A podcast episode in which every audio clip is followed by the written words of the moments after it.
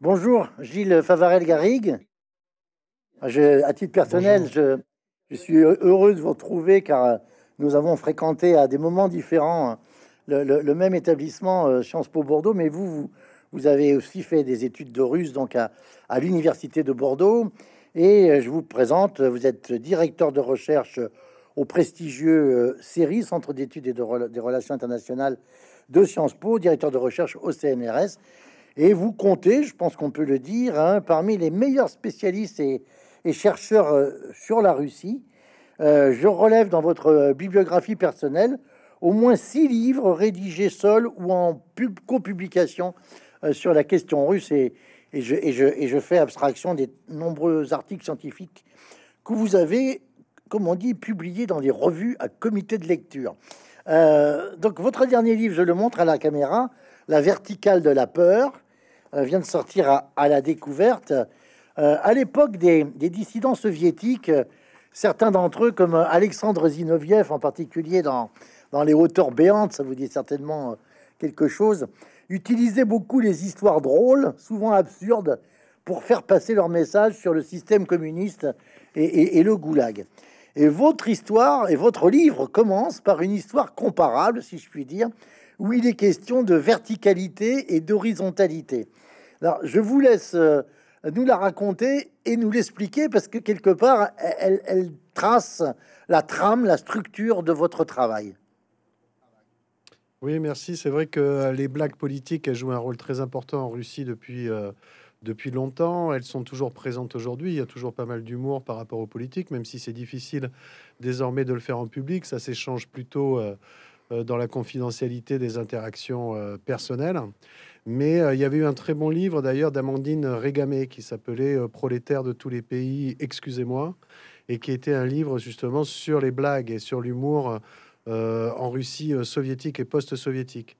Alors la blague que j'ai utilisée pour commencer mon livre, c'est une blague qui est toute simple, qui n'est pas très très drôle, mais qui a, disons, qui est spirituelle, qui date de 2002. C'est important parce que c'est les débuts du poutinisme.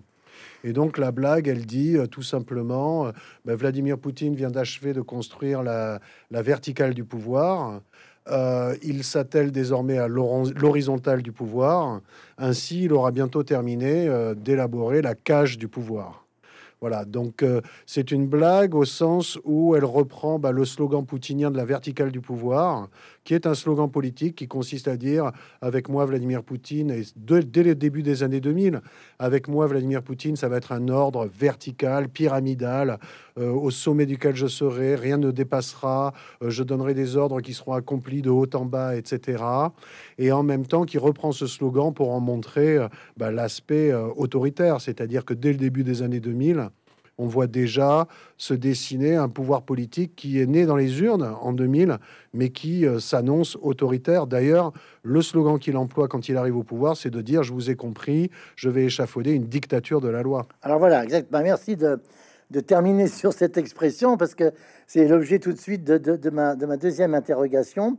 Euh, cette dictature de la loi, euh, le sens commun pourrait y voir une forme d'oxymore hein, ou, de, ou, de, paradoxe. Hein.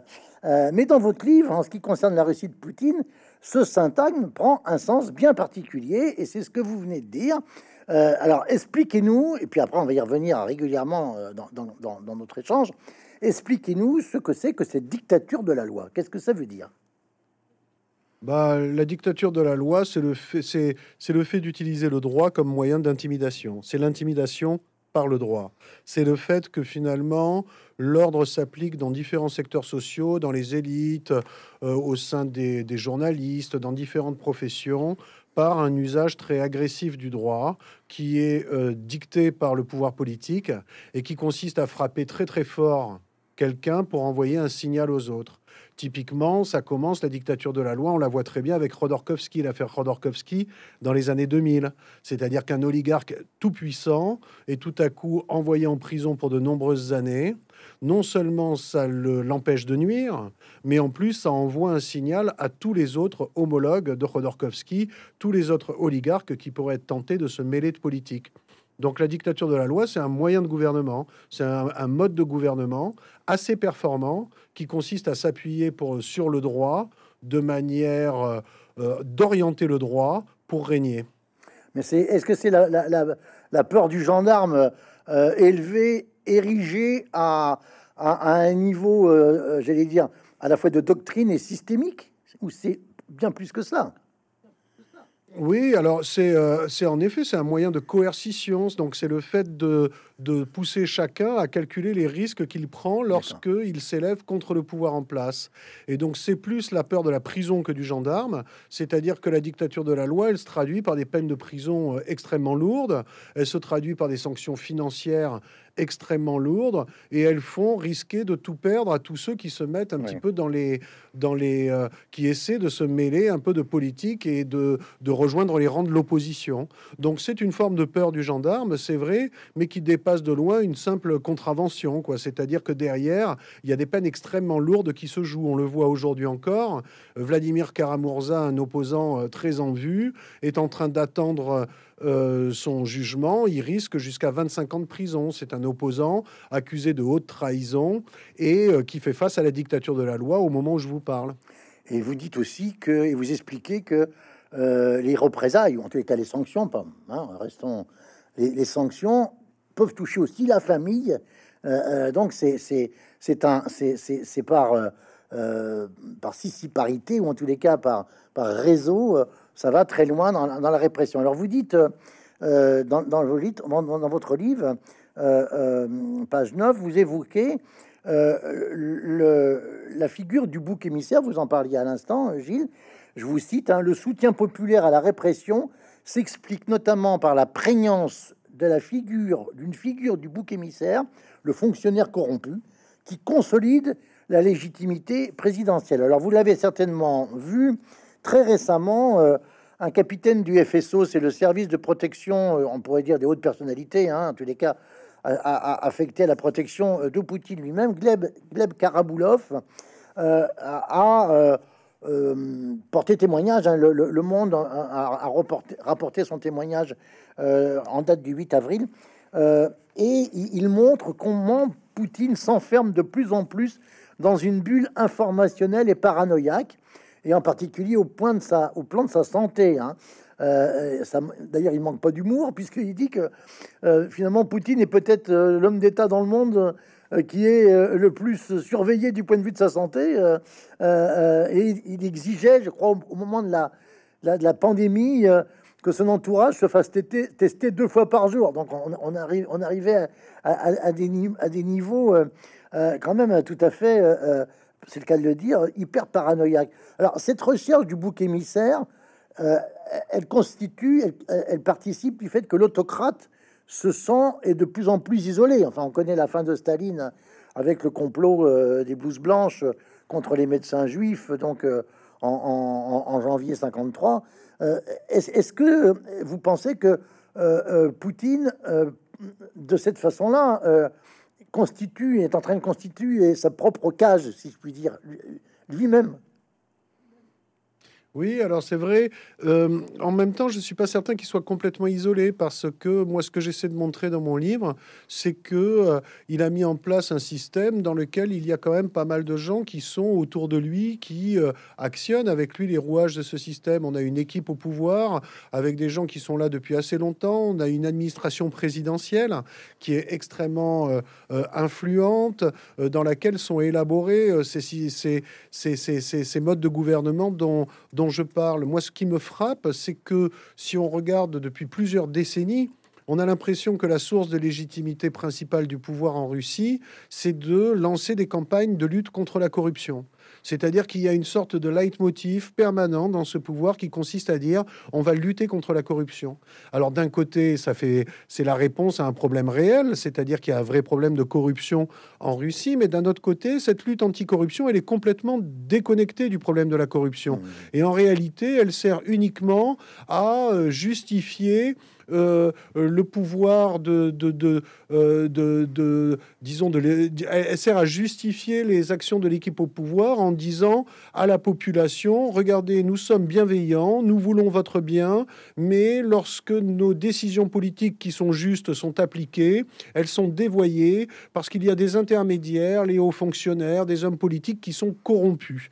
Donc l'idée qu'entre la population et les sommets dirigeants, il y aurait une sorte de caste de hauts fonctionnaires euh, euh, mal intentionnés, euh, cupides, voraces, qui prendraient un malin plaisir à essayer de détricoter les décisions politiques prises, prises au sommet. Donc ça, c'est un, un moyen de, c'est une source de légitimité qui existe depuis plusieurs décennies, qui n'est pas propre ni à Poutine, mais qu'on voyait déjà sous Eltsine, qu'on voyait déjà sous Brejnev, et dont on a l'impression que c'est un petit peu la dernière source de légitimité qui reste quand il n'y a plus rien, quoi. Mmh. C'est-à-dire quand le pouvoir n'a pas les moyens de se légitimer par une idéologie qui serait populaire, quand le pouvoir euh, doit faire face au fait que la population est plutôt appauvrie, vit dans une situation de relative pauvreté par rapport aux richesses dont dispose le pays, on a l'impression que la carte qui est jouée en permanence, c'est de dire oui, il y a des gens qui veulent notre mal, qui veulent votre mal à vous, la population russe, qui veulent notre mal à nous, les hauts dirigeants russes. Ce sont les fonctionnaires corrompus. Donc en réalité, c'est une vieille scie, c'est une routine qui est employée depuis des décennies, qu'on voit dans ce pouvoir depuis des décennies, mais qui est assez performante parce que derrière, bah, ça veut dire qu'il y a des ministres envoyés en prison, mmh. des gouverneurs envoyés en prison, des maires de grandes villes envoyées aux prisons au nom de la lutte anticorruption. Ça ne résout pas le problème de la corruption mais ça fait une sorte de passerelle entre les sommets dirigeants et la population qui ont un ennemi commun, du coup, ces intermédiaires incapables ou euh, trop cupides pour appliquer les décisions du pouvoir. Alors, euh, page 15, j'ai noté une phrase que les, très nombreux experts, avec plein de guillemets, plus ou moins autoproclamés de la situation actuelle en Russie, etc., à l'occasion de, de, la guerre euh, depuis euh, février 22, ferait bien de méditer, parce que c'est ça qui donne à votre travail une vraie dimension de recherche, j'allais dire, à la fois scientifique et universitaire vous dites le conflit actuel n'était pas inscrit dans les gènes du poutinisme. Ça, c'est important parce que euh, vous récusez toute, euh, on y reviendra, toute forme d'interprétation psychologisante euh, sur Poutine serait fou, etc. On, est beaucoup plus dans la, présentation des faits et des analyses consécutivement à la présentation de ces faits. Alors, euh, la structure de votre ouvrage est, plutôt originale, car, euh, permettez-moi de vous le dire, si on reprend la, notion qui est chère aux historiens d'égo-histoire, une partie de votre livre, c'est une, égo-sociologie politique. Hein. vous voyez à quoi je fais référence, euh, puisque le, chapitre 2 est consacré à ce que vous avez vécu, hein, entre autres, hein, en, tant que chercheur en Russie. Alors, la première partie, c'est comment les dirigeants intimident leurs subordonnés pour neutraliser les, velléités d'autonomisation. La deuxième, le deuxième mouvement s'inspire, s'inspire de vos propres démêlés, donc avec la justice russe, puisque vous avez fait l'objet d'une, vous avez été jugé et expulsé de Russie en 2008 pour espionnage économique. Enfin, c'était le, motif de l'expulsion. Hein. Le troisième temps concerne ce que vous appelez la demande de sévérité de la part de la société russe. Alors là, on arrive d'une certaine façon à, non pas à l'envers de la médaille, mais à la dimension du vis-à-vis. Hein. Qu'est-ce qui remonte de la société? Et puis le quatrième chapitre concerne les trois dimensions de la dictature de la loi à partir des années 2010, pour un but bien particulier, la défense d'enjeux moraux et le repli euh, sur soi. Donc, vous récusez toute approche culturaliste, hein, sans vos mots. Est-ce que vous pouvez nous expliquer ce que ça signifie en langage euh, scientifique, hein, euh, euh, l'approche culturaliste, et pourquoi vous la rejetez en quelque sorte? Bah, J'essaie de la rejeter parce que j'essaie de donner, une dimension sociologique à mon propos. Donc, qu'est-ce qu'on a comme actuellement comme interprétation de ce, de ce qui se passe en Russie? Oui, alors il y a cette il y a toute cette euh, euh, littérature qui existe sur le souverain isolé, le roi fou euh, qui gouvernerait tout seul, qui serait complètement imperméable à toute influence extérieure, qui refuserait d'écouter les plus proches, etc. Alors certes, je n'ai pas les moyens, moi, de rentrer dans la datcha de Monsieur Poutine, mais en tout cas, ce que je constate, c'est qu'il y a des gens dans ce gouvernement qui sont là depuis 20 ans. Il y a des journalistes qui sont entrepreneurs de scandales qui sont là depuis 20 ans. Donc il y a tout un système rodé euh, pour euh, justement fabriquer et punir des boucs émissaires qui existent depuis 20 ans et qui constituent un, mode de gouvernement très performant. Donc pour moi, Vladimir Poutine ne gouverne pas seul. C'est très romantique de penser à ces rois fous euh, isolés, etc. Mais je ne crois pas que ça soit le cas en Russie. De la même manière, je ne crois pas qu'il y ait de fatalité russe à, à un gouvernement autoritaire. Et c'est ça les analyses culturalistes, c'est celles qui nous explique que, par exemple, la situation d'aujourd'hui s'explique par un goût particulier des Russes, par exemple pour les régimes autoritaires, par une nostalgie impériale, par le fait qu'il y aurait de manière quasi génétique chez les Russes un goût comme ça pour la soumission au pouvoir. Et ces analyses culturalistes, moi j'ai beaucoup de mal avec elles parce que on ne peut pas les traiter d'un point de vue sociologique. Donc moi j'essaie de mettre en avant des choses plus structurelles, une analyse plus structurelle, par exemple en constatant que les élites d'aujourd'hui ont souvent un lien avec les élites euh, de la fin de la période soviétique, que par exemple les gens qui sont au pouvoir aujourd'hui ne sont pas sans lien avec ceux qui étaient au pouvoir à la fin de la période soviétique. Ça ne veut pas dire que le pouvoir d'aujourd'hui est similaire au pouvoir soviétique à la fin des, années 80, mais ça veut dire qu'il y a des liens. De manière structurelle aussi, j'étudie bah, le rôle de la justice, des médias, des services de renseignement, dans toute cette ingénierie du pouvoir, dans ces mécaniques du pouvoir qui euh, sont le poutinisme aujourd'hui. Donc euh, pour moi, c'est très important parce que aussi j'essaie d'avoir une vision à, la fois structuraliste et en même temps j'essaie de ne pas montrer qu'il y a trop de déterminisme. Donc ce que je veux dire dans le fait que la guerre actuelle n'est pas inscrite dans les gènes du poutinisme, c'est que je trouve qu'aujourd'hui il y a un jeu qui est très facile pour beaucoup d'observateurs qui consiste à dire ah oui mais moi la guerre en Ukraine je l'avais prédite. Il y a plein de gens qui, qui disent ça, et que ça soit euh, des journalistes, des, des, analystes, des hommes politiques, que ça soit des gens en Russie, et notamment au sein de l'extrême droite russe. Il y en a beaucoup qui disaient que depuis longtemps, de toute façon, cette guerre couvait. Alexandre Douguin dit ça, par exemple, depuis assez longtemps. Et aujourd'hui, on a un petit peu que l'impression d'assister à un concours pour savoir qui avait raison avant les autres. Or, moi, la guerre en Ukraine, elle m'a surprise. Je ne suis pas le seul. Elle a surpris à peu près tout le monde, sauf euh, quelques services de renseignement. Et il faut prendre en compte cela. Il faut être un petit peu modeste aussi et ne pas euh, forcément euh, se servir d'événements comme ça pour revendiquer d'avoir eu raison avant tout le monde. Donc, moi, j'essaie d'avoir une analyse sociologique un petit peu, un petit peu sereine par rapport aux événements en cours. Alors, vous dites qu'il n'y a pas de déterminisme il arrive que dans un certain nombre de situations très précises, c'est pas du déterminisme, mais ce qui advient a été, par exemple, clairement annoncé euh, aux protagonistes. Vous voyez à quoi je fais référence. Hein, c'est la première histoire que vous euh, évoquez, que vous traitez. C'est le cas d'un du dénommé Alexandre Chestoun. Hein.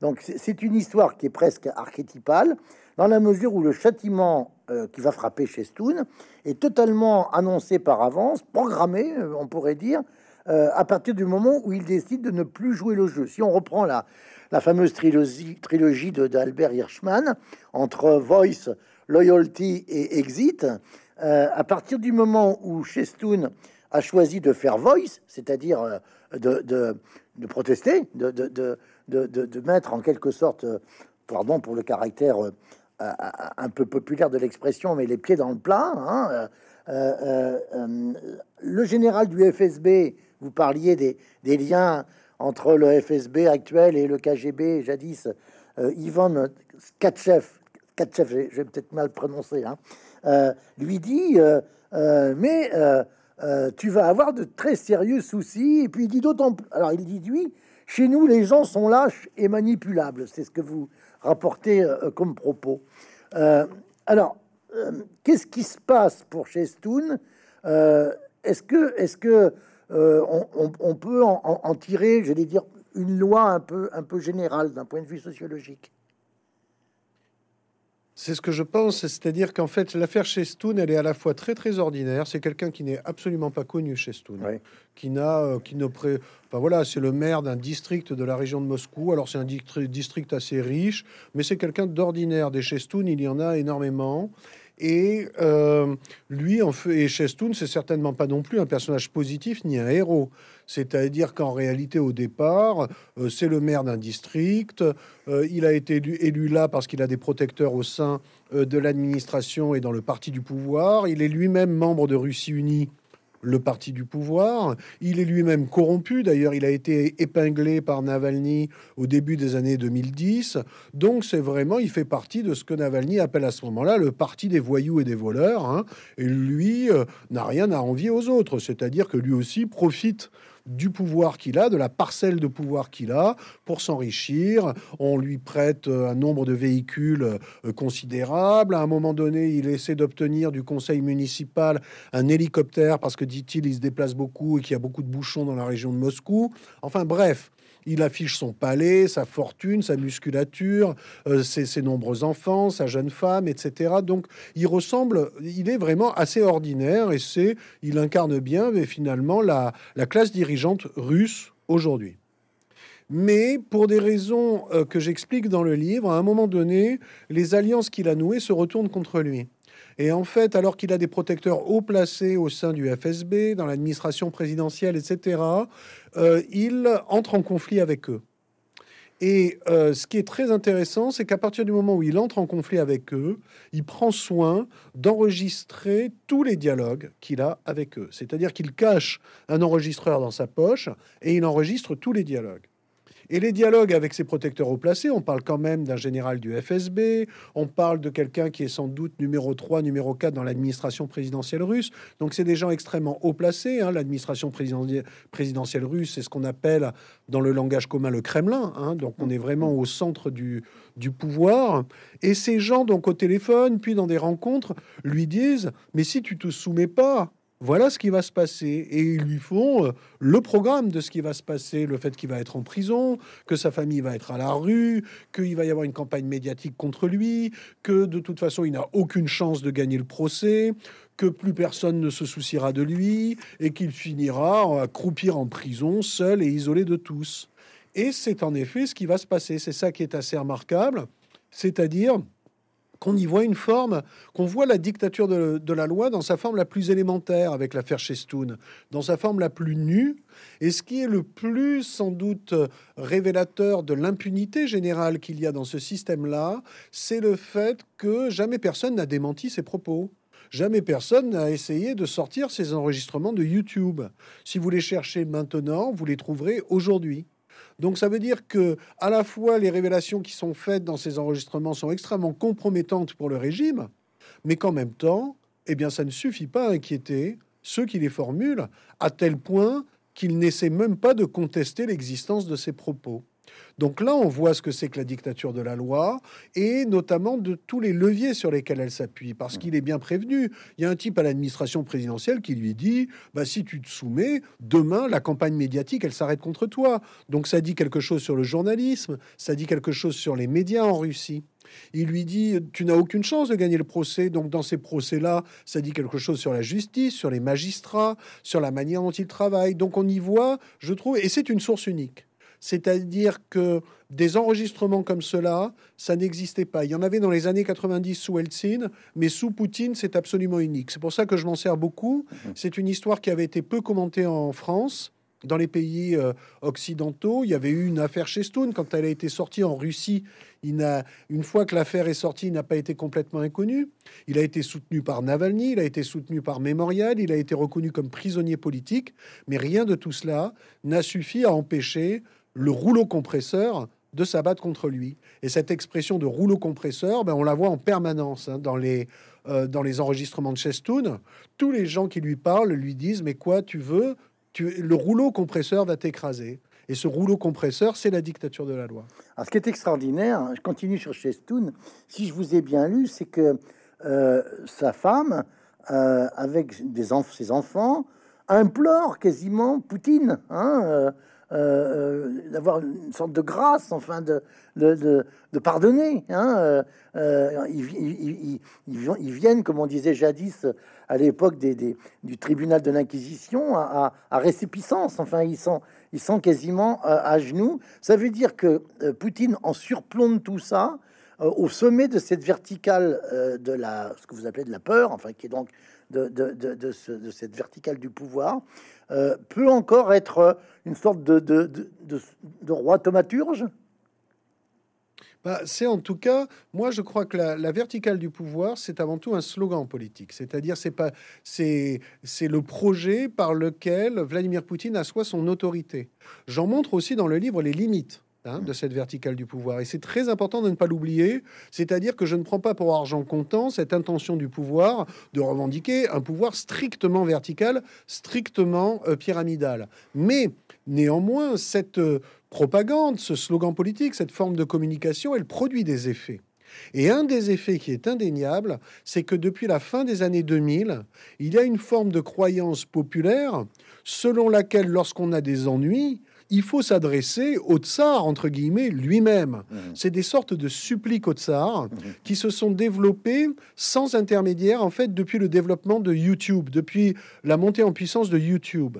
Il y avait déjà à la fin des années 2000 ce qu'on appelait des, en anglais les YouTube cops, des policiers YouTube, qui, par exemple, euh, se filmaient, mettaient l'enregistrement sur YouTube, pour dire cher Vladimir Vladimirovitch, donc le prénom de Vladimir Poutine, hein, Vladimir Vladimirovitch, euh, je tiens à vous affirmer que dans, euh, à, vous informer que dans le commissariat où je travaille, dans telle ville euh, russe, les gens autour de moi sont corrompus.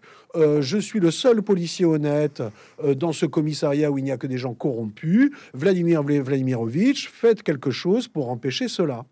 Donc là, on est dans cette illusion de la verticale du pouvoir, précisément. C'est-à-dire l'idée qu'il y aurait une forme de communication directe entre le tsar bienveillant, la population qui ne demande qu'à le croire, et cette idée des intermédiaires corrompus dont je parlais tout à l'heure, qu'il y a des intermédiaires qui empêchent l'application raisonnable, la bonne application des décisions prises au sommet.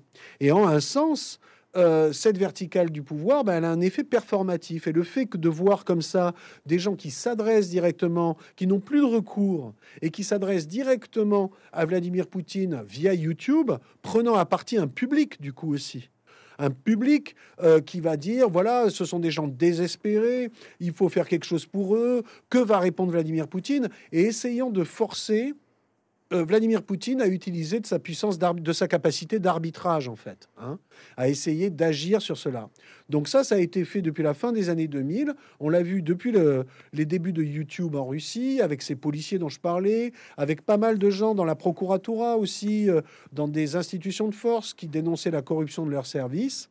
Et ce moyen-là est remployé par la famille de Chestoud lorsque celui-ci est jeté en prison et là, on voit sa femme éplorée, ses enfants qui prennent la parole successivement pour s'adresser à Vladimir Poutine et dénoncer l'injustice dont leur mari et père euh, fait l'objet. Alors, on a bien compris, donc, comme vous le dites, d'une belle formule, hein, la dictature de la loi se repaît de la vulnérabilité légale des hauts responsables. Bien souvent, ceux-ci, donc vous l'avez dit, ont profité de leur fonction pour s'enrichir de manière illicite. Mais là où votre travail est aussi euh, très important, c'est que d'une certaine façon, il montre aussi que parmi les opposants au régime qui sont arrêtés et condamnés à de lourdes peines, il y a aussi euh, des pratiques qui ont été, ont pu être euh, à la fois illégales et illicites. Il n'y a, pas de tout, il n'y a pas des blancs versus des, des, des gris ou des noirs. Bah, le problème qu'on a, c'est qu'en fait, donc c'est quand même un pays, la Russie, qui a été euh, très secoué durant les dernières décennies. Hein. Donc, dans lequel il y a quand même une population assez vieillissante qui est sortie euh, très euh, diminuée de tout ce qui a été la transition entre l'URSS, la Russie post-soviétique, mmh. les divers conflits qu'il y a pu avoir sur place, les, les chocs financiers, les chocs politiques, etc. Par conséquent, ce qui est très clair, et on le voit très bien dans les enquêtes d'opinion, c'est que dans cette population, il y a une demande d'ordre, de, sécurité qui est très très forte, avec l'idée que on a des gens quand même un petit peu anxieux vis-à-vis des questions d'insécurité, etc., et qui appellent les pouvoirs publics à prendre des mesures pour rétablir l'ordre. Donc ça, ça a été très bien compris par l'équipe au pouvoir, par Vladimir Poutine, par son équipe, par les gens qui dirigent, par les gouvernants, par la classe dirigeante, mais ça a été également compris par certains de ses opposants. Et certains de ses opposants, dans un pays qui était assez, comment dire, euh, disons, peu enclin à écouter des discours idéologiques abstraits, donc dans lequel les affrontements politiques ne se jouent pas selon des lignes idéologiques, les opposants politiques, des gens comme Navalny, je pense par exemple à Reusman, à Yekaterinburg, des gens comme ça, ont essayé de devenir populaires en maniant eux aussi la rhétorique du retour à l'ordre, quoi. Et euh, c'est ça que je pointe dans le livre, c'est-à-dire qu'il y a eu une forme d'alignement de l'ensemble de la classe politique pour essayer de naturaliser cette demande d'ordre qu'il y a dans la société et d'essayer de se poser en défenseur de l'ordre justement par rapport aux concurrents. Et ça, ça conduit à une surenchère quoi, dans, dans cette classe politique. C'est-à-dire que tous les hommes politiques qui soient au gouvernement, dans l'opposition, doivent se présenter comme des hommes forts, prêts à, capables de rétablir l'ordre là où leurs adversaires ne le sont pas. Navalny, c'est la corde qu'il a jouée très clairement mhm. avec son combat, et notamment euh, son combat dans le domaine de la lutte contre la corruption. Alors, à, plusieurs reprises, vous faites mention de ce que vous ce qui s'appelle les siloviki, euh, et en même temps, vous, aussi, si je vous ai bien lu, vous, récusez euh, le terme de militarocratie pour désigner le régime. Enfin, c'est pas un terme que vous partagez. Alors, qu'est-ce que c'est les siloviki Qu'est-ce que c'est cette, catégorie-là? Donc Siloviki, ça vient du mot russe sil, qui veut dire la force. Euh, Silovik, c'est quelqu'un qui vient, qui a fait sa carrière dans une institution dite de force en Russie, c'est-à-dire les institutions soit militaires, soit policières, soit judiciaires. D'accord. Et euh, un Silovic, c'est quelqu'un qui a donc fait carrière dans une administration répressive, dans un service répressif. Mmh, et en effet, quand Vladimir Poutine est arrivé au pouvoir, ce mot a émergé parce qu'à ce moment-là, on voyait des gens qui avaient fait ce genre de carrière, bah justement nommés euh, dans euh, les administrations, nommés dans les conseils d'administration des grandes entreprises d'État. Donc, on voyait une forme de diffusion de ce genre de profil dans euh, euh, les lieux de pouvoir en Russie. Et ça, c'est vrai. C'est-à-dire qu'avant et après Poutine, c'est pas la. Il y, a une différence à ce niveau-là. Il y a beaucoup plus de Siloviki au pouvoir sous Poutine qu'avant. En même temps, ce qu'il ne faut pas, l'illusion qu'on peut avoir des fois, c'est que tous ces gens seraient homogènes et partageraient les mêmes objectifs. Or, ce n'est pas le cas. C'est-à-dire que les Siloviki euh, peuvent avoir comme ça quelque chose en commun, mais néanmoins, ils n'ont pas du tout les mêmes parcours entre des gens qui ont fait carrière dans la police de sécurité publique ou la police de renseignement, entre des gens qui ont fait carrière dans l'armée, entre des gens qui ont fait carrière dans la magistrature, on n'a pas les mêmes profils. Parmi eux, il y a des gens qui se croient supérieurs aux autres. Par exemple, les gens qui ont fait carrière dans les renseignements, euh, typiquement, mais c'est pareil en France, se voient comme une sorte d'aristocratie policière par rapport aux gens qui font de la sécurité publique. Bon, mais en Russie, c'est pareil, c'est-à-dire qu'il ne faut pas penser que tous ces gens sont extrêmement compacts et mus par le même objectif. Donc, militarocratie, pour moi, c'est ça qui est hmm. euh, dérangeant. C'est que d'une part, dans les Siloviki, il n'y a pas que des militaires, et d'autre part, ça postule une homogénéité entre eux que, à mon avis, qu'il est, à mon avis, difficile de prouver. D'ailleurs, chez Stoun, au départ, si vous avez lu le premier chapitre, on voit bien que ces ennuis ont, ont un lien avec le fait qu'il y a des bisbilles, des conflits hmm. entre les services répressifs. Hein, euh, ils ne poursuivent pas les mêmes intérêts. Des fois, ils sont rivaux. Des fois, ils s'affrontent les uns euh, euh, les autres. Donc voilà, c'est ça que je veux mettre en avant. Alors, en tous les cas, s'ils sont pas, s'ils sont pas les mêmes, s'ils n'ont pas les mêmes objectifs, si je puis dire, on constate quand même que le terme compro compromaté, hein, qui est le, une pratique assez, assez généralisée, euh, est apparu sous l'ère, euh, vous dites, euh, estinienne avant 99, hein, Euh, et vous dites, c'est le terme qui a un succès mondial euh, euh, par rapport à deux autres techniques, les, technologies politiques sales, grillage niais, politicnologie, ou campagne de communication noire, Tcherny Piar. Hein. donc, pardon pour mon russe qui est lamentable. Bon, mais mais qu'est-ce que c'est que le compromis Moi, j'ai toujours entendu dire que à l'époque du KGB, au, plus beau temps de la guerre froide, piéger un appartement pour y mettre une hirondelle euh, qui devait euh, euh, compromettre un, industriel ou un, ou un fonctionnaire occidental et après le faire chanter, c'était pratique courante. Oui, bien sûr, bah, le chantage existe, euh, n'est pas né avec Vladimir Poutine. L'art du chantage n'est pas né avec Vladimir Poutine. L'art du chantage, finalement, il est assez euh, basique. Il consiste à avoir euh, des informations compromettantes et à les diffuser pour euh, ternir la réputation d'un adversaire. Mais ce qui se passe en Russie à partir des années 90, c'est que dans la mesure où les combats politiques ne s'appuient pas sur des idéologies, sur des partis stables qui défendent des projets de société différents, bah, la guerre des documents compromettants devient un peu le mode d'affrontement politique mmh. normal.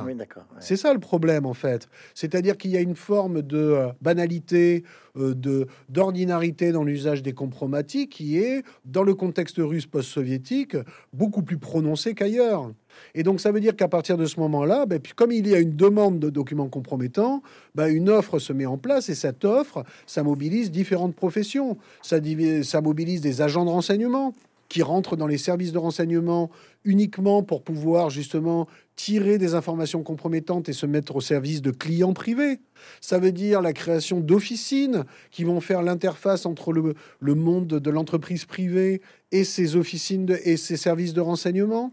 Ça veut dire aussi un monde de journalistes connectés aux services de renseignement qui vont diffuser ces informations dans des journaux, à la télévision, etc. Et ça veut dire des magistrats aux ordres. Donc en réalité, le compromat, ça, ça veut dire document compromettant, tout simplement, matériel compromettant, n'a rien de nouveau. Ça a existé bien avant, c'est aussi vieux que la politique. Mais l'art du compromat est tellement central dans les affrontements politiques à partir des années 90 qu'il suscite bah, toute une forme de business, en fait, extrêmement important, extrêmement lucratif, qu'on voit au niveau central en Russie comme au niveau local. Et évidemment, bah, sur quoi portent ces documents compromettants bah, Il y a deux, il y a, plusieurs branches, mais les deux branches principales, c'est essayer de trouver des problèmes d'argent ou essayer de trouver des problèmes de mœurs. Aujourd'hui, s'ajouterait une troisième forme de, de documents compromettants, ça serait trouver des compromissions avec l'Ouest. oui, oui. Ou, ou des, euh, des complaisances à l'égard de l'Ukraine, par exemple, clairement. Par exemple, exactement. D'ailleurs, on voit très bien, d'ailleurs, aujourd'hui, la loi sur les fausses informations, évidemment, c'est une loi qui permet au pouvoir central de réprimer euh, une, une, partie de la population critique vis à -vis de la guerre en Ukraine. Mais évidemment, ça suscite des règlements de compte aussi. Mmh. C'est-à-dire qu'au niveau local, des gens vont se servir de cette loi pour aller frapper un adversaire euh, euh, qu'ils voulaient de toute façon frapper de longue date. Alors au début de notre échange, vous évoquiez euh, la permanence d'un certain nombre de personnages autour de Poutine depuis 20 ans. Vous citiez des journalistes qui sont là depuis 20 ans. Il y en a un qui s'appelle Alexandre Krinstein. donc, alors lui, il a, il a, il a un joli diminutif puisqu'il se fait des fois il est appelé la chasse d'eau du Kremlin donc euh, là c'est assez évocateur vous dites que c'est vraiment le profil de ce qu'aux États-Unis on appelle le muckraker euh, c'est-à-dire le, journaliste qui remue la boue alors je voudrais que vous nous parliez de ce, monsieur Krinstein là parce que euh, c'est c'est quand même je trouve une, une figure assez parlante hein. Oui, tout à fait. Alors voilà, moi dans mon livre, euh, je m'attache comme ça à pas mal de figures de gens qui ne sont pas forcément très connus chez nous, mais qui pour moi ont une importance emblématique, c'est-à-dire représentent quelque chose de très important.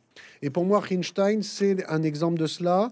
Euh, c'est un muckraker. Alors, les muckrakers, c'est quoi? C'est ces journalistes d'investigation qui sont apparus aux États-Unis à la fin du 19e siècle, début du 20e siècle, et qui faisaient des enquêtes assez souvent sur divers sujets, mais notamment sur la corruption municipale. Et donc, c'est des gens qui très faire des enquêtes très, très élevées à l'époque. Oui, Absolument. Et muckraker, ça veut dire littéralement en anglais celui qui fouille la boue, quoi. Hein. Celui qui euh, n'a pas peur de se salir les mains pour aller euh, découvrir la vérité, la vérité cachée euh, sur les agissements, sur la corruption, par exemple, des élites municipales. Donc, ce fouille-boue, hein, évidemment, on pourrait trouver des mots plus grossiers en français encore pour, pour dire cela, mais enfin, c'est vraiment cette idée-là, c'est remuer la fange, quoi. Et c'est vrai que dans la Russie des années 90, avec le développement de la guerre des documents compromettants, ben, il y a un tas de journalistes qui sont devenus comme ça des gens qui se sont spécialisés dans le fait de remuer la fange. Et comme le thème de la lutte anticorruption était déjà populaire à ce moment-là, c'est-à-dire qu'il y avait une demande de lutte contre la corruption au sein de la société, ben, les enquêtes sur la corruption se sont multipliées précisément à partir des années 90. Alexandre Einstein, c'est typiquement un reflet de cela. C'est-à-dire qu'en 94, quand il devient journaliste, il a à peine 18 ans. Il euh, devient journaliste dans un des journaux les plus vendus de Russie, euh, qui s'appelle euh, le, le Moskovski Komsomolets. Et là-dedans, il fait des enquêtes dans lesquelles il va dévoiler la corruption d'un tel, dévoiler la corruption d'une telle, etc.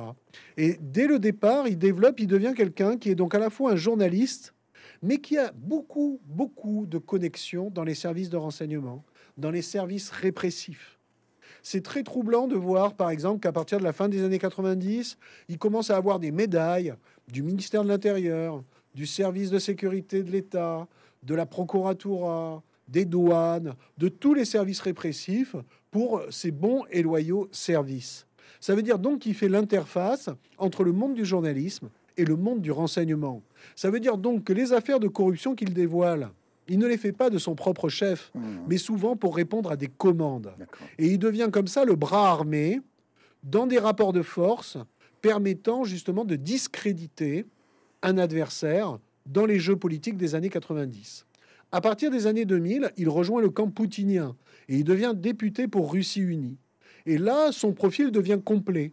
C'est-à-dire qu'il est à la fois journaliste d'investigation, agent ou en tout cas interlocuteur privilégié des services répressifs et des services de renseignement, et député du parti du pouvoir au service du pouvoir en place.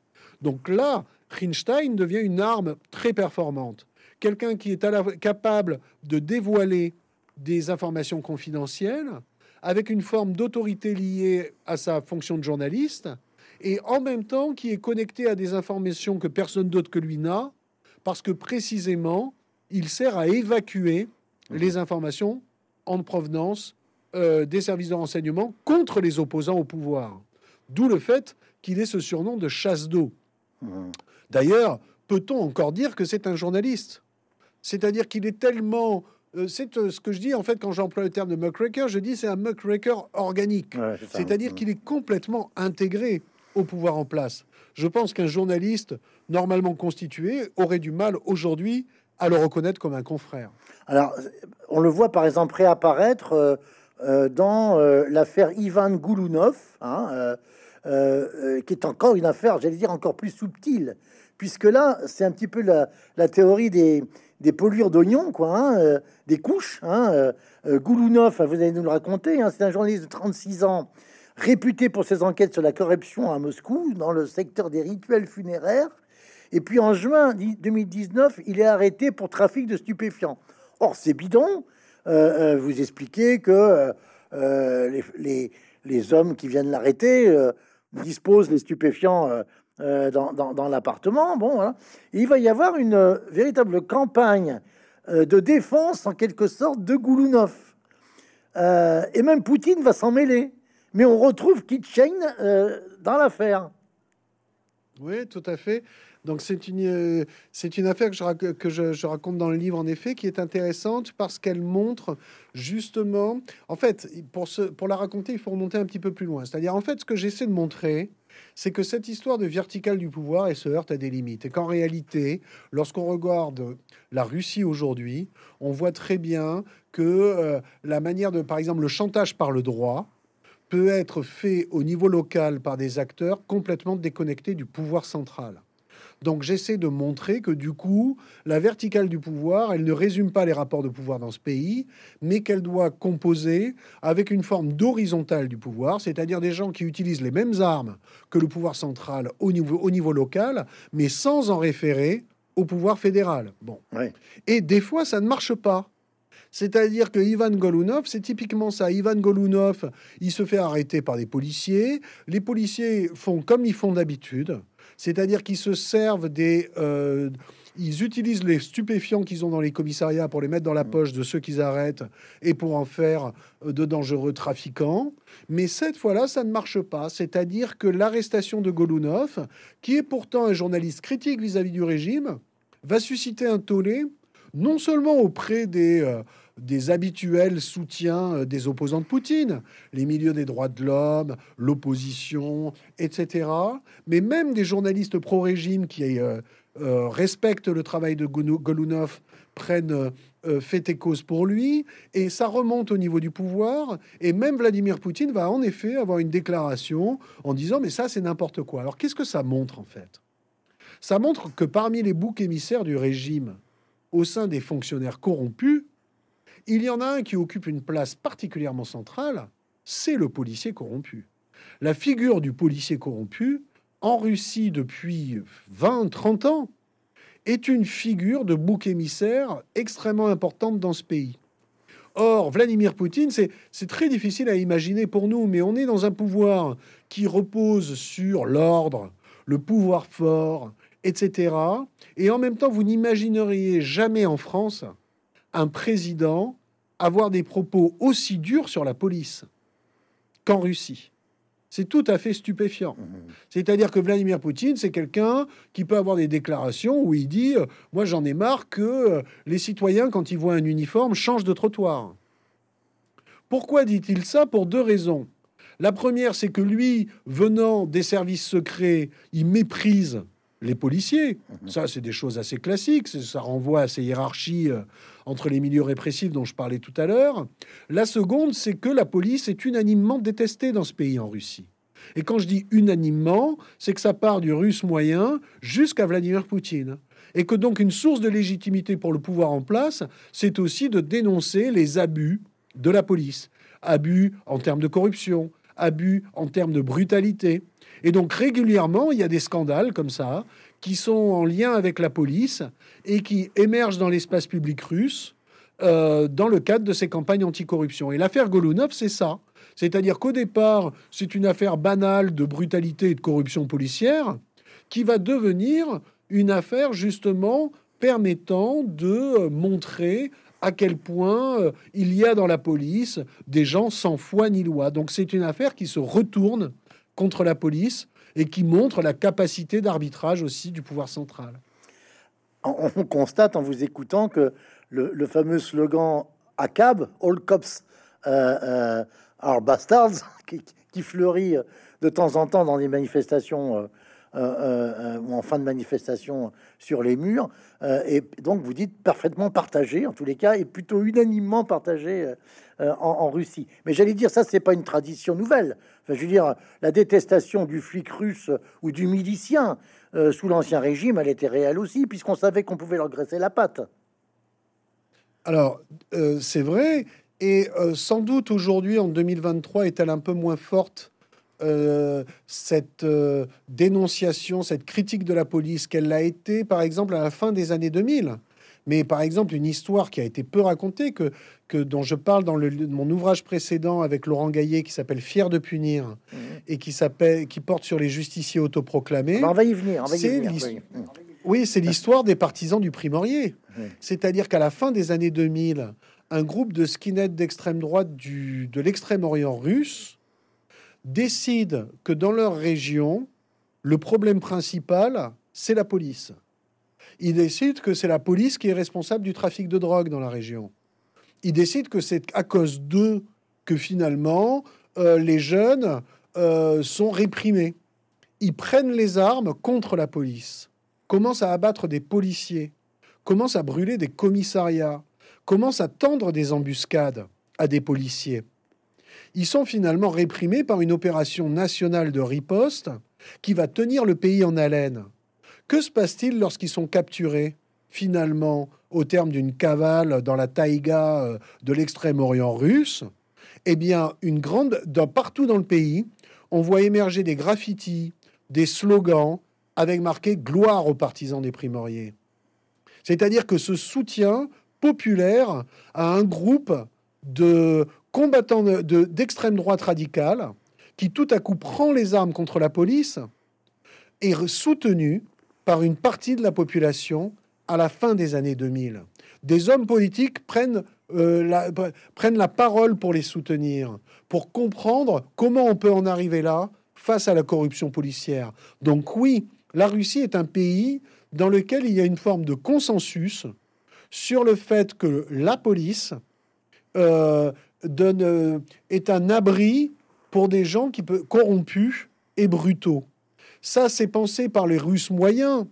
Et au niveau du pouvoir, cet argument est repris, mais à des fins politiques, à des fins de puiser une source de légitimité dans le fait de reconnaître dans euh, la police euh, la capacité justement à recourir à la brutalité et à la corruption. Donc oui, je suis assez d'accord que une particularité russe, de ce point de vue-là, c'est l'unanimité avec laquelle euh, la critique de la police est partagée.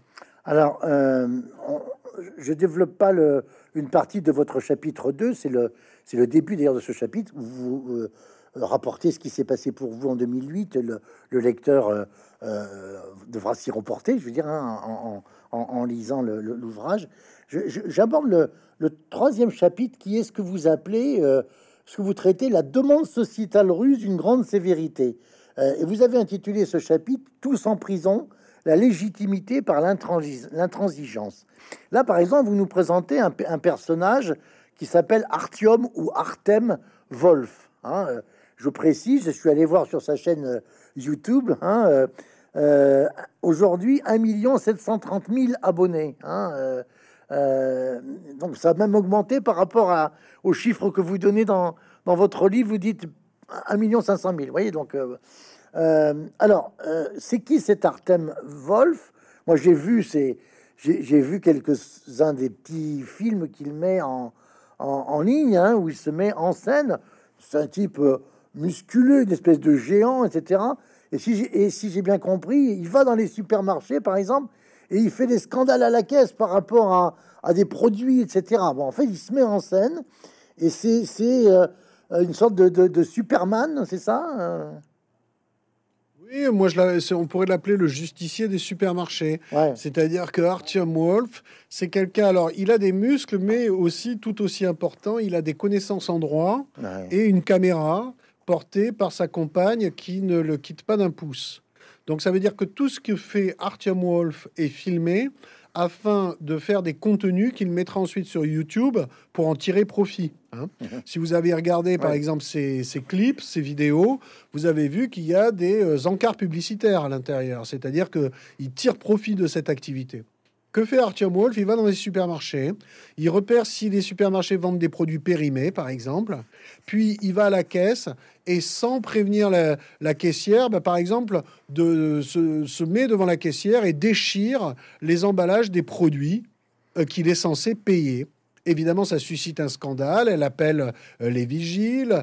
Euh, les vigiles font face à Artyom Wolf qui n'en démord pas. Ils appellent la police. Et là, lorsque la police arrive, non seulement Artyom Wolf défend ses droits de consommateur, mais en plus scrute le comportement des policiers afin de savoir si, afin d'apprécier si ils agissent euh, conformément à la loi ou pas, eux aussi. Ça veut dire que dans ces cibles, il y a à la fois les gérants de supermarchés, euh, les vigiles, etc., mais aussi la police, en fait. Mmh. Et donc, ça a un lien avec votre question précédente. Mmh. C'est-à-dire que lui entend faire une sorte de monitoring citoyen, sauvage, de la police. Et c'est tout à fait euh, déconcertant de voir ces, ces vidéos-là. Ça ne ressemble à rien de ce qu'on peut connaître en France, parce qu'on a là quelqu'un qui, donc, du coup, est très scrupuleux sur l'usage du droit. Lorsqu'il, par exemple, il rappelle à l'ordre un vigile, il prend soin dans ses vidéos d'incruster à l'écran le numéro de la loi qu'il vient d'être enfreinte par le vigile, par le gérant, par le policier, etc. En même temps, comme il est très baraqué, évidemment, les gens réfléchissent à deux fois avant de se battre euh, avec lui. Et puis surtout, comme il a une caméra derrière, il y a cette menace d'être filmé en train de faire quelque chose de répréhensible. Eh bien, ce faisant, il arrive à lui implanter la dictature de la loi, mais au niveau du supermarché. Mhm. C'est un peu le justicier des supermarchés. Avec sa caméra, ses muscles et ses connaissances en droit, il arrive à s'imposer, à imposer son, propre ordre aux gens qu'il a en face de lui. Mais là où c'est bien plus cynique encore que ce qu'on pourrait imaginer, c'est qu'il en tire un profit substantiel. Mhm. C'est donc un entrepreneur justicier des supermarchés, en quelque sorte. Ouais, c'est une sorte de de Ralph Nader, mais, euh, mais dans, dans, dans, un contexte très particulier. Et effectivement, il fait du testing, mais c'est un influenceur de fait, quoi, parce que ses publicités, il les négocie euh, à l'aune de ses abonnés qui sont de plus en plus nombreux. Hein, voilà. Euh, alors, il y, y, a un autre point qui est tout à fait passionnant. vous, vous, dites qu'il y a des, des de plus en plus des activistes qui, issus de la société civile, euh, se réclame de ce qu'on appelle le ZOI, euh, Zdovore Obraz Yisni, littéralement mode de vie sain. Hein, c'est ça, je vous, je vous laisse le dire euh, avec, avec la bonne prononciation qui va. Zdarovi Obraz Yisni, ZOJ. ZOJ. alors, qu'est-ce que c'est que cette thématique? Ils sont pour une nation saine, un peuple sain, et on voit que quelque part euh, il, euh, il, participe euh, du combat contre tout ce qui sont les Nord-Caucasiens, par exemple, hein, qui sont pas des Russes purs. Alors là, on, arrive à une autre dimension au sein de la société civile, c'est la volonté d'avoir une approche moralisatrice de la société russe, c'est ça? Alors, c'est à, à, peu près ça. On pourrait dire que, par exemple, Artyom Wolf, dont on parlait, c'est quelqu'un dont, qui justifie son combat par la volonté de vouloir défendre la santé de ses compatriotes. D'accord, oui, C'est-à-dire le fait de contrôler des supermarchés pour leur dire, euh, voilà, il faut vendre des produits non périmés qui sont standards aux normes, etc. Souvent, d'ailleurs, il fait ça avec des bonbons pour montrer que donc les enfants, la santé des enfants est en jeu, euh, etc. Donc lui, en un sens, il fait déjà partie de ce combat. Mais il se situe du coup dans une tradition qui existe en Russie depuis le début des années 2010, où on a vu en effet de jeunes sportifs prendre en charge la euh, mise en œuvre d'une politique publique qui serait celle de défendre un mode de vie sain. C'est-à-dire qu'au début des années 2010, le législateur prend des lois, adopte des lois sur le fait d'interdire de fumer dans des endroits publics, le fait d'interdire de la, de la bière dans des squares, le fait d'interdire la vente d'alcool après telle heure, etc. Donc il y a des restrictions dans ce domaine-là. Et alors que, évidemment, la mise en œuvre est très difficile à, à, mettre en place, de jeunes entrepreneurs un petit peu malins, profitant aussi du boom du numérique en Russie, décident de le faire par eux-mêmes. Et donc là, on voit des gens. Moi, j'ai étudié un de ces groupes-là dans les années 2010. J'ai même fait des, euh, sachant où ils étaient, je les ai même vus à l'œuvre à plusieurs reprises. Par exemple, des groupes de jeunes moscovites qui patrouillaient dans les squares à la nuit tombée pour interdire aux gens de boire de la bière ou de boire de l'alcool parce que dans les squares, c'est interdit. En même temps, les gens qui se réunissent là pour boire, bah souvent, c'est des gens qui n'ont pas envie d'aller dans des cafés qui jugent trop cher, qui ont envie de partager un moment avec leurs copains, euh, etc., qui prennent une bière comme ils le feraient euh, à Bordeaux ou à Paris, euh, sur les bords de fleuves, par exemple, pour aller boire un coup. Et là, imaginez, donc vous êtes sur les bords de la, Garonne, en train, il y a des jeunes en train de boire, de boire une bière, et là, il y a des gens qui arrivent en leur disant, ah, je suis désolé, monsieur, dame, mais ici, c'est interdit de boire une bière. Ils arrivent évidemment, ils sont cinq ou six, très baraqués, ils ont des caméras, eux aussi, à la main. Et ils disent, bah, selon euh, la législation, vous n'avez pas le droit de boire de la bière ici. Donc, euh, soit vous videz votre bière, soit vous dégagez. Ce ne sont pas des flics. évidemment. Ce ne sont pas des flics.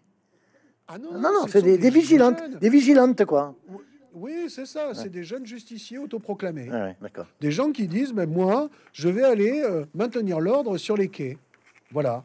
Et ils y vont avec leurs caméras et leurs copains. Évidemment, ça peut susciter différents types de réactions. Il y en a qui vont dire, ouais, bon, d'accord, allez, ok, on range la bière, on va à 10 mètres, ou on va aller faire 100 mètres, et puis on va s'éloigner de ces gêneurs, parce qu'ils ont l'air quand même un peu inquiétants. On sent que c'est des gens qui sont formés au sport de combat quand même. Mais évidemment, il y en a d'autres avec l'alcool aidant qui leur disent, mais vous êtes qui pour faire ça? Vous n'êtes pas des policiers. Et là, donc, il y a des relations conflictuelles qui se mettent en place. Et plus la soirée avance, plus il y a des chances que ça tourne à la bagarre. Et ça ne manque pas, c'est-à-dire que ça se finit toujours par des bagarres. Ce sont ces bagarres-là qui sont filmées, qui sont mises sur les couvertures des vidéos le lendemain, lorsque les vidéos sont montées pour aller rejoindre l'autre vidéo sur les chaînes YouTube de ces justiciers. Et ce sont ces euh, images de bagarre qui vont susciter l'intérêt d'un public adolescent qui se repaît justement de ces interactions violentes entre des justiciers autoproclamés euh, euh, sportifs et se revendiquant entrepreneurs de morale et des gens plus ou moins éméchés qu'ils rencontrent. Mais là où il ne faut pas se laisser prendre au jeu, c'est-à-dire que ce sont des justiciers qui revendiquent d'agir au nom de l'ordre moral, mais qui en réalité sont des entrepreneurs soucieux de faire de l'argent avec les images de leurs vidéos. Alors, on n'a pas le temps de, développer euh, euh, et, d'aborder d'autres points. C'est vraiment euh, passionnant, en particulier quand, quand vous montrez comment, dans, dans, la société civile, on, a finalement une sorte de, de surenchère, donc aussi de, de, de demande sécuritaire pour arriver au, quatrième et dernier chapitre, dans lequel vous expliquez que euh, la, ligne poutinienne n'est pas nouvelle. Hein. Vous dites elle a déjà plus de dix ans, puisque vous datez de 2012, l'intensification d'une politique visant à promouvoir une norme sociale à la fois sobre, virile et hétérosexuelle. Et vous ajoutez, associée à une position patriotique, sans oublier la protection législative de la religion orthodoxe, surtout par exemple après le scandale provoqué par la prière punk des Pussy Riot, on, s'en souvient. Euh, comment est-ce qu'on peut articuler ça avec euh, la volonté qui consiste à dire que l'Occident, en face de ça, c'est euh, Sodome et Gomorre, c'est la dissolution des mœurs, etc., et que c'est vraiment le, l'ennemi, euh, on pourrait presque dire le, le, Satan, quoi. Hein, euh, euh, est-ce que ça s'articule bien, ça? Bah, Ce que j'essaie de montrer, c'est que justement, à partir du début des années 2010, les figures de l'ennemi changent. Hum. Les figures de bouc émissaire changent. Le fonctionnaire corrompu demeure. Mais jusqu'au début des années 2010, les étrangers qui inquiétaient le plus les Russes, et sur lesquels jouait le plus le pouvoir en place, c'était les euh, migrants en provenance d'Asie centrale et du Caucase. Il y avait une haine xénophobe vis-à-vis de ces migrants qui était très développée à la fin des années 2000. Et justement, tout à l'heure, je parlais des partisans du primorier, des skinheads d'extrême droite. C'est ce contexte de la fin des années 2000 où réellement il ne fait pas bon être euh, un originaire d'Asie centrale ou, euh, du Caucase en Russie à ce moment-là. À partir du début des années 2010, la figure de l'ennemi change, c'est-à-dire que l'occidental tend à se substituer à cela, et donc avec l'idée que c'est quelqu'un qui cherche à subvertir le régime russe, aidé par des traîtres, aidé par ce qu'ils appellent une cinquième colonne, c'est-à-dire des Russes vendus aux intérêts occidentaux. Et ce mouvement-là, qui date de 2012, il correspond aussi à un mouvement qui va dans le sens de d'une idéologie beaucoup plus réactionnaire, beaucoup plus conservatrice qu'avant. C'est-à-dire que tout à coup, le gouvernement russe, dont l'idéologie était assez floue jusque-là, à partir du début des années 2010, disent Ah ben nous, on est les gardiens de la tradition. On défend la famille, on défend euh, l'hétérosexualité, on défend euh, la religion. Mm. Euh, bref, ils adhèrent comme ça à des valeurs de droite, à des valeurs de droite traditionnelles. Ils revendiquent en tout cas de le faire. Et il y a un mouvement très très fort qui va dans ce sens-là et qui consiste du coup à opposer la Russie de plus en plus à l'Europe, l'Europe qui serait vue comme dépravée, mm-hmm. qui serait vue comme ayant renoncé à ses valeurs traditionnelles, qui serait vue comme non seulement euh, prisonnière de conflits avec des populations immigrées, mais aussi en proie à des débats sur la famille, euh, sur la sexualité, etc.